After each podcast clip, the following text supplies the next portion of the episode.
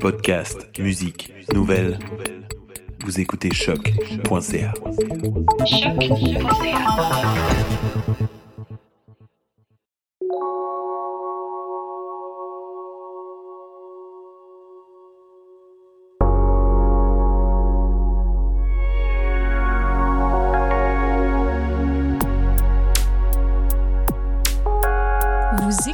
Les Échos intérieurs, un podcast sur la méditation avec Marianne La Liberté et François Lacerte.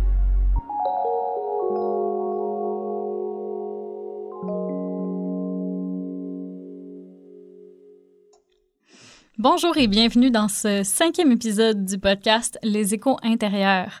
On est déjà à un peu plus de la moitié de notre saison. Donc, on voulait, pour commencer, vous rappeler que notre approche de la méditation, c'est une approche qui est beaucoup liée au yoga, à notre pratique du yoga. Puis, euh, ben, en fait, on voulait euh, résumer trois concepts importants en yoga, en méditation, dont on a parlé, qui sont pratyahara, dharana et dhyana. Peut-être, François, tu peux expliquer, réexpliquer très brièvement ces concepts-là pour que les gens nous suivent. Oui, ben on pourrait, si on y va vraiment simplement pour résumer, on pourrait dire que le retrait des sens, en fait, euh, c'est travailler, apprendre à ne pas se laisser distraire de tout ce qui est de l'extérieur de soi. On pourrait dire que la concentration, c'est apprendre et travailler à ne pas se laisser distraire à ce qui est à l'intérieur de soi. Et la méditation, ben, c'est observer. Effectivement. Hein? Pratyahara étant le retrait des sens, Dharana la concentration et Dhyana la méditation. Donc aujourd'hui, ben en, fait, première euh, chose qu'on voulait aborder, c'est le fait que la méditation, c'est pas juste une affaire de moine. Donc parlant de moine, vous le savez peut-être pas, mais Marianne a longtemps euh, songé à la vie monastique. Hein? Peut-être tu peux nous en parler un peu. Oui, ben je pense que j'avais une conception un peu romantique de la chose. Là. En fait, quand j'étais jeune, jeune, on parle euh, fin primaire. Là. Euh, j'ai pensé à devenir moine. Je me disais, ah, je pourrais, je pourrais devenir moine dans la vie. je pense que c'était vraiment l'idée euh, du. En fait, c'était vraiment le style de vie qui m'intéressait. du peu que j'en connaissais, en fait, l'idée de vraiment passer mon temps à méditer, euh, ouais. Donc, voilà. Mais pour moi, en fait, la, grosse différence, parce que là, on va ramener ça à la méditation, c'est vraiment le contexte du moine versus le contexte de la vie euh, dans la société, entre guillemets, euh, qui rend notre expérience de la méditation vraiment différente, en fait, notre pratique vraiment différente. Peut-être que tu peux nous parler des avantages de l'un puis de l'autre, de ce que hein, faut, faut, dire que ni l'un ni l'autre on a été moine réellement dans la vie là. Non du tout.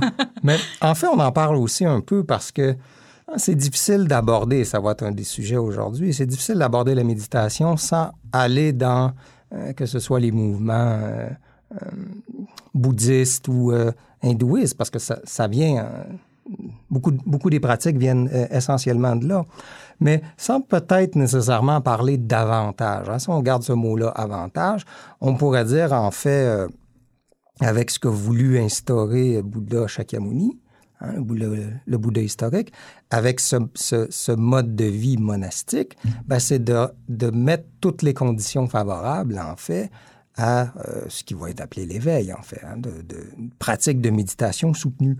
Donc, on pourrait dire, en fait, que le mode de vie monastique est très épuré, puis ça permet une pratique soutenue, en fait. En comparaison avec nos vies à nous, qui sont loin d'être épurées, qui sont ultra remplies, ben c'est c'est dans cette vie remplie-là où nous, on va avoir forcément une pratique moins, moins rigide, hein, dans le sens positif du terme, moins rigide que, que, que, le mode de vie monastique, mais on doit trouver à l'intérieur euh, de notre vie remplie des moyens de soutenir une pratique, en fait, de méditation, pour arriver à toucher quelque chose. Et pour faire un petit, euh, un petit parallèle, avec euh, les retraites Vipassana dont on a déjà euh, brièvement parlé, c'est un peu dans le même genre, c'est un peu dans la même idée pourquoi leur retraite est de 10 jours, en fait. C'est d'arriver à bien comprendre euh, cette technique-là, qui est Vipassana, en se lançant pendant 10 jours dans, dans, rien d'autre, en fait. Hein. Ce, ce, mode de vie-là qu'on va avoir pendant les 10 jours, ben, c'est on ne fait que ça, méditer. Hein. On ne fait même pas notre, propre bouffe et ainsi de suite. Donc, l'avantage, si on revient à ça, d'un mode de vie euh, monastique, ben, c'est vraiment orienté vers la pratique de la méditation et la pratique spirituelle. Oui, exact. Il faut dire que le focus de toute ta vie, c'est la méditation, c'est la pratique. C'est sûr que tu peux aller plus en j'allais dire plus en profondeur. Ça ne veut pas dire qu'on peut pas aller en profondeur dans notre vie euh, un petit peu plus euh, mondaine, disons ça comme ça. Par contre, c'est sûr que quand tu passes toutes tes journées à faire ça, principalement ça, pratiquer la méditation, oui, tu as plus d'espace pour aller un peu plus loin parce que ça prend du temps. Mm-hmm. Alors que dans notre vie quotidienne, où ce qu'on a des responsabilités, on a beaucoup de soucis aussi, Ça reste qu'une vie de moine, ben, on, pense. On n'a pas. Je veux pas dire qu'il n'y a pas de soucis dans la vie de moine parce que ça serait pas vrai, mais reste que quand nos besoins sont minimes, quand on a moins de choses effectivement à, se soucier en général, ne serait-ce que les gens. Euh, euh, nos proches, les gens envers qui on a des responsabilités, si on a des enfants, si on a un travail, etc. Mais ça, quand on se ferme les yeux pour méditer, ben ça revient tout dans notre tête. C'est ça qu'on observe. Mm-hmm. Puis ce qui fait que, oui, effectivement, la vie de moine, ça peut euh, être un peu plus propice à euh, développer une pratique euh, peut-être... Euh, J'hésite un peu avec les mots parce que je veux pas dire que c'est plus facile. C'est différent, en fait. Je pense que c'est vraiment différent comme... Ben, en fait, comme si le mode de vie facilite, on va dire, la pratique, ils sont loin d'avoir des pratiques faciles. Oui, c'est ça. Et tandis que nous, hein, c'est ce qu'on parlait un peu aussi à un moment donné quand on disait, il y a peut-être, on pourrait dire, il y a deux, grandes, deux grands types euh, de pratiques. Il y a la pratique formelle puis la pratique informelle. Et, et pour ça que je disais au début, nous, dans notre, dans notre euh, univers mondain, comme tu l'as appelé, ben, il faut, il faut trouver le temps, la discipline de s'asseoir et de pratiquer régulièrement parce que il y a tellement de préoccupations dans notre vie, il y a tellement de distractions que si on n'a pas cette discipline-là, ben, ça va être difficile à cheminer, en fait. Mm-hmm. Exactement. Ouais. Au long de notre pratique, oui. Ouais. Ensuite, ben, une, une, autre chose, si on pourrait, euh, parce qu'on revient à ce mot-là, tu dit quel est l'avantage, quel est le désavantage? Ben, un des désavantages, c'est que ce mode de vie-là est euh, lié d'une façon ou d'une autre à une pratique religieuse. Oui, puis c'est ça qui est intéressant pour revenir à mon expérience personnelle. En fait, moi, quand j'étais jeune, je dis que j'avais une vision romantique de la chose justement parce que j'associais pas ça à la religion. C'est quand je me suis rendu compte que j'adhérais pas à une religion en particulier que j'ai fait ah ben non, je peux pas peux pas devenir moine. C'est pas euh, le style de vie m'intéresse, mais ça me parle pas de, mm -hmm. de, de, croire en peu importe le Dieu, euh, de, de, peu importe la, la, religion. Mais effectivement, la pratique, euh, en fait, si on veut aller dans un monastère, ben, ça implique d'être affilié en fait à une certaine religion. Mm -hmm. Oui, mais c'est un petit peu aussi ce qu'on voulait brièvement parler aujourd'hui. C'est parce que souvent les gens vont faire un amalgame très rapide entre religion et spiritualité. Mm -hmm. Et ce qui ce qui est pas ce qui est pas nécessaire, c'est deux choses en fait qui sont pas hein, bien qu'elles peuvent être complémentaires, on pas obligé pour vivre un d'entrer dans l'autre. Ce qui veut dire on peut très bien avoir une pratique que ce soit au niveau de la méditation, du yoga ou, ou d'autres choses très spirituelle, mais sans adhérer à aucune religion. Ouais. Puis ce qui est intéressant, c'est qu'il y a un malaise en général par rapport à ce mot-là, spiritualité, religion aussi d'ailleurs, mais spiritualité en particulier, en tout cas au Québec, où mm -hmm. on est. Fait que peut-être ce serait intéressant d'explorer ben, d'abord la différence entre spiritualité et religion. Mm -hmm. Ben, Après, il y a les définitions de chacun. Oui. Hein? Qu'est-ce que qu'est-ce que c'est pour un, qu'est-ce que c'est pour l'autre? Euh, moi, en fait, ce qui m'avait, euh, quand on avait euh, pensé à parler de ce sujet-là, puis je voulais rester très simple, en fait, parce que bah, peut-être on peut en parler un peu, mais on va, dans, dans les prochains épisodes, on va, on va en parler un peu plus de notre, notre conception à nous, à toi, à moi. plus personnel. Exactement, de qu'est-ce que c'est la spiritualité pour nous. Donc, je voulais rester un peu plus, euh, un peu plus large euh, dans, dans, dans, le sujet et euh, j'ai fait en fait euh, une recherche du mot spiritualité, hein, simplement dans le dictionnaire. Et euh, c'est, en allant d'un mot à l'autre, euh, j'ai trouvé en fait qu'une, des plus, euh, euh, belles définitions qu'on pouvait trouver d'une, pratique de méditation dans un, un, courant spirituel, en fait, c'est un mot en danse que j'ai fini par trouver. Hein? Je vous explique un peu mon chemin. Donc, je suis parti avec le mot spiritualité, euh, qui est défini, en fait, par tout ce qui est indépendant de la matière. Hein? Et là, ils vont dire c'est un ensemble de croyances ou d'expériences qui est euh, indépendant de la matière. Bon, qu'est-ce que ça veut dire euh, indépendant de la matière? Ben là, j'ai recherché aussi spiritualité dans un autre dictionnaire et là, on disait qualité de ce qui est de l'esprit, ce qui est dégagé de toute matérialité. Mmh, ce qui est la définition du Larousse, cette définition-là. Oui, sûrement. Moi, je suis allé sur oui. différents. Euh, oui, oui, enfin, je, je l'ai cherché, en fait, le Larousse. Euh, ben, cette définition. Ce, que, ce, que, ce que moi, j'ai beaucoup plus aimé dans cette définition-là, moi, le, le, mot indépendant de la matière, ah, il est discutable. Ah, mais tous les mots sont discutables. Mais le mot indépendant, parce que vraiment, est-ce qu'il y a est-ce qu'il y a quelque chose, hein, on pourrait rentrer euh, dans le concept bouddhisme, est-ce qu'il y a réellement quelque chose qui est complètement indépendant de toute autre chose? Donc, moi, ce mot-là me rejoignait moins. Dégager est intéressant. Le mot dégager de la matière. Et c'est là où j'ai cherché, en fait, qu'est-ce que ça veut dire, ce mot dégager, en fait? Et ce que, ce que j'ai trouvé beau, c'est un dégagé en danse, hein, je vous lis la définition, en chorégraphie, c'est un mouvement sans déplacement qui fait passer la jambe libre d'une position fermée à une position ouverte. Et si ça, c'est pas une définition de qu'est-ce que c'est la méditation, ben, je sais pas c'est quoi. Parce que quand on regarde, on parle d'un mouvement sans déplacement. Hein, on est assis dans une immobilité pour méditer, mais qu'est-ce qu'on observe? Ben, c'est tous les mouvements intérieurs de notre être. Mm qui soit soit les mouvements de l'esprit, les mouvements des pensées, qui soit soit le mouvement énergétique au niveau du corps. Hein, c'est on observe dans un dans une immobilité, donc sans déplacement, des mouvements. Et ensuite, ça dit, ça nous amène d'une position fermée à une position ouverte. Donc, lentement, on change, hein, comme on avait parlé un peu. À long terme, la méditation va nous permettre de changer euh, certains automatismes qu'on a qui bien souvent vont nous tenir fermés, un peu comme euh, si on était euh, un cheval pour on avance avec des, des, dans la vie. Hein. On a nos conceptions, on n'est pas trop ouvert sur ce qui est différent ou ce qui est euh, étranger à ce qu'on connaît. Ben là encore une fois, dans ce dégager-là, on part d'une position fermée à une position ouverte. C'est incroyable ce mot en fait, c'est très beau. Oui, c'est très juste, en fait, ouais, je pense. Ouais.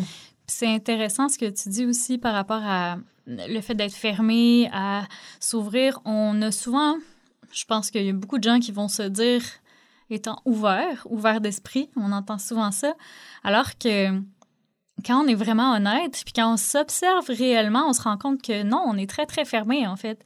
Parce que juste par le fait que j'expérimente, j'observe peu importe mes pensées, comment je me sens pendant ma méditation, puis je vais juger automatiquement ces pensées-là. Mais déjà, c'est une fermeture. Parce que déjà, j'ai un... Je suis conditionnée à, juger d'une certaine façon mon expérience. Alors qu'en méditation, on veut justement sortir de ce jugement-là pour avoir une ouverture par rapport à la chose. Puis peut-être qu'il y a quelque chose de différent qui va émerger de ça. Mm -hmm. Oui, tout à fait. Et le mot dégager, même en soi, là, si on sort de, cette idée de, euh, en chorégraphie, hein, le mouvement de danse, Ben, son regard dégagé, puis encore une fois, j'ai continué à chercher les définitions de ces mots-là. Ben, une des définitions de dégager, c'est retirer quelqu'un ou quelque chose de ce qui le coince, le bloque, le gêne ou l'entrave. c'est ça. Et c'est ça un peu la spiritualité. Ça veut dire défaire en soi ben, ce qui nous coince, ce qui nous bloque, ce qui nous gère, et ce, qui, ce qui nous gêne et ce qui nous empêche d'avancer, en fait. Hein.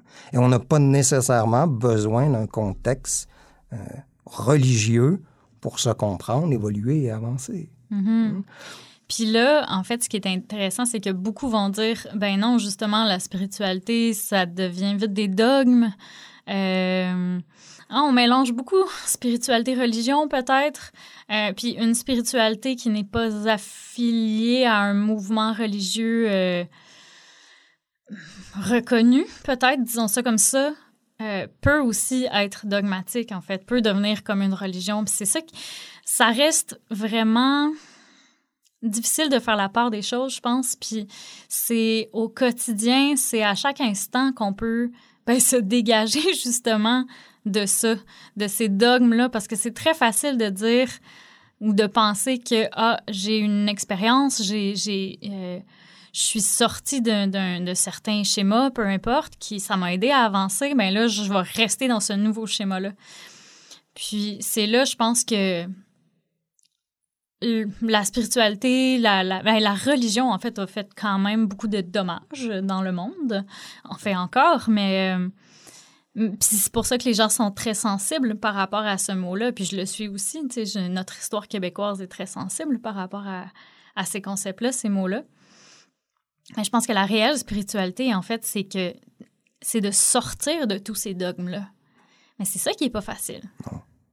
Ben, hmm, on me permettrait de dire, en fait, que la religion n'a pas fait de dommages. C'est les hommes à l'intérieur de la religion qui ont fait des dommages. Parce que ça reste un concept comme, comme n'importe quoi qui, qui peut être, euh, euh, on met des gros guillemets, mais qui peut être perverti par, par, par tous ceux qui sont à l'intérieur de ce, de, de ce mouvement-là. Euh, au niveau des dogmes, hein, mon, mon, prof le disait mm, d'une belle façon. Il disait prends n'importe quelle religion, retire tous les dogmes, puis tu vas toucher à l'essentiel de cette religion-là. Mm-hmm. ouais. Et moi, j'aurais envie de dire, dans une pratique spirituelle euh, personnelle, Hein, à chacun. Hein, c'est important, en fait, pour, pour garder la ligne, pour garder notre route, pour comprendre notre chemin, puis pour être capable de dire, ah oui, là, il y a eu évolution, il y a eu progrès. On n'a pas besoin de dogmes, mais je pense qu'on a besoin de balises. Oui, c'est ça. Et c'est ce qui est intéressant avec le yoga, qui, euh, dans ces huit étapes dont on a déjà parlé, vont nous fournir des balises. Mais en, en aucun, en aucun cas, ça doit être perçu comme des dogmes. Hein, c'est très différent. Mm-hmm. Oui, puis c'est là que ben, c'est une pratique, en fait. C'est vraiment euh, aller trouver la nuance euh, là-dedans à chaque instant. Et, et c'est et c'est en fait et c'est de trouver ce qui, ce qui nous correspond le plus, en fait. Parce que pour certains, la religion est très importante et c'est très bien. Mais pour d'autres, ben, c'est pas nécessaire et ça ne correspond pas. Donc l'idée, c'est un peu ça, c'est juste de comprendre que on on, on, on n'a pas à faire cet amalgame-là nécessairement. Hein? On n'est on pas obligé d'aller en, religion pour avoir un parcours spirituel. Et comme tu disais au début, il ne faut, pas, avoir peur de ce mot-là, en fait. Faut vraiment pas avoir peur de ce mot-là. Oui. Puis en fait, tout ça, ça reste des mots. Des mots, c'est des concepts, c'est des images pour nous aider à comprendre des choses qui sont pas vraiment. qui sont plus grandes que des concepts. Puis ça reste que toutes les religions, toutes les, les, pratiques spirituelles, ça reste encore là des images, des façons euh, de, voir les choses pour t'aider à voir les choses différemment, puis peut-être avoir une meilleure compréhension, une meilleure expérience des choses, en fait, profonde. Euh, qui est hors de tes conditionnements euh, de base, en fait. Oui, ben, méditer sur euh, l'abstrait ou entretenir un schéma de pensée, ne serait-ce qu'en type de, méditation analytique, par exemple, sur un concept abstrait, c'est très difficile. Donc, c'est une, une des, des, des, des des qualités de ce qu'a amené euh, la religion, ben, c'est de rendre, de donner une forme, un nom à des concepts qui sont complètement abstraits. Exact. Puis là, ben c'est ça, le danger, c'est de, de, prendre ces formes-là, ces noms-là pour des choses définies mm-hmm. et que prendre ça pour un objet réel. Alors oui. que c'est plus grand que ça. C'est plus grand que, que ce qu'on peut comprendre pour vrai. Oui, ou de dire, ben, ma forme, mon objet, mon concept, ma définition, ma représentation est meilleure que la tienne. Ouais. Et c'est là où ça se perd, en fait. Ça doit rester, en fait, c'est une forme qui nous correspond, qui nous aide à, à toucher à cette chose-là, en fait, sans pour, sans pour autant euh, euh, euh, le percevoir comme un absolu au-delà des autres. Oui. Hum. Puis est-ce que tu penses que la méditation est par définition une pratique spirituelle?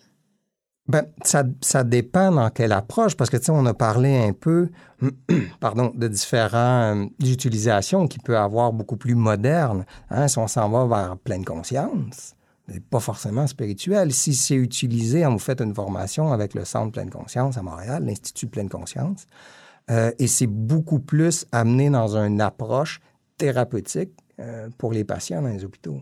Je veux dire, vous faites la formation de base et après les formations euh, qui suivent, les formations subséquentes, euh, c'est beaucoup formation pour les infirmiers, les infirmières et ainsi de suite. Donc, le but de ça n'est pas nécessairement orienté vers une pratique spirituelle, mais beaucoup plus comme comment je peux vivre souvent avec des douleurs chroniques, du stress et, et ce genre de choses. Euh, mais c'est comme, c'est comme si on fait un parallèle avec le yoga. Hein. La plupart des gens vont rentrer dans, dans le yoga par la pratique d'asana. Oui, la pratique des postures. Oui, et il y en a, ça va rester plus à ça pendant un certain temps, peut-être toujours. Mais pour d'autres, ça devient une porte d'entrée vers quelque chose de plus qui éventuellement peut devenir une pratique spirituelle. Donc, c'est la même chose. Si on a au début une, pratique euh, en méditation qui est plus orientée vers vraiment trouver une espèce de calme, un apaisement. On en a parlé un peu, beaucoup plus orienté vers euh, des méditations guidées très relaxantes. Ben, des fois, c'est le besoin. On ne peut pas aller plus loin que qu'est-ce qu'on a d'abord besoin. Hein. On touche toujours au premier. Hein. On parlait tantôt, là, les, ce qui nous coince, ce qui nous bloque, ce qui nous gêne.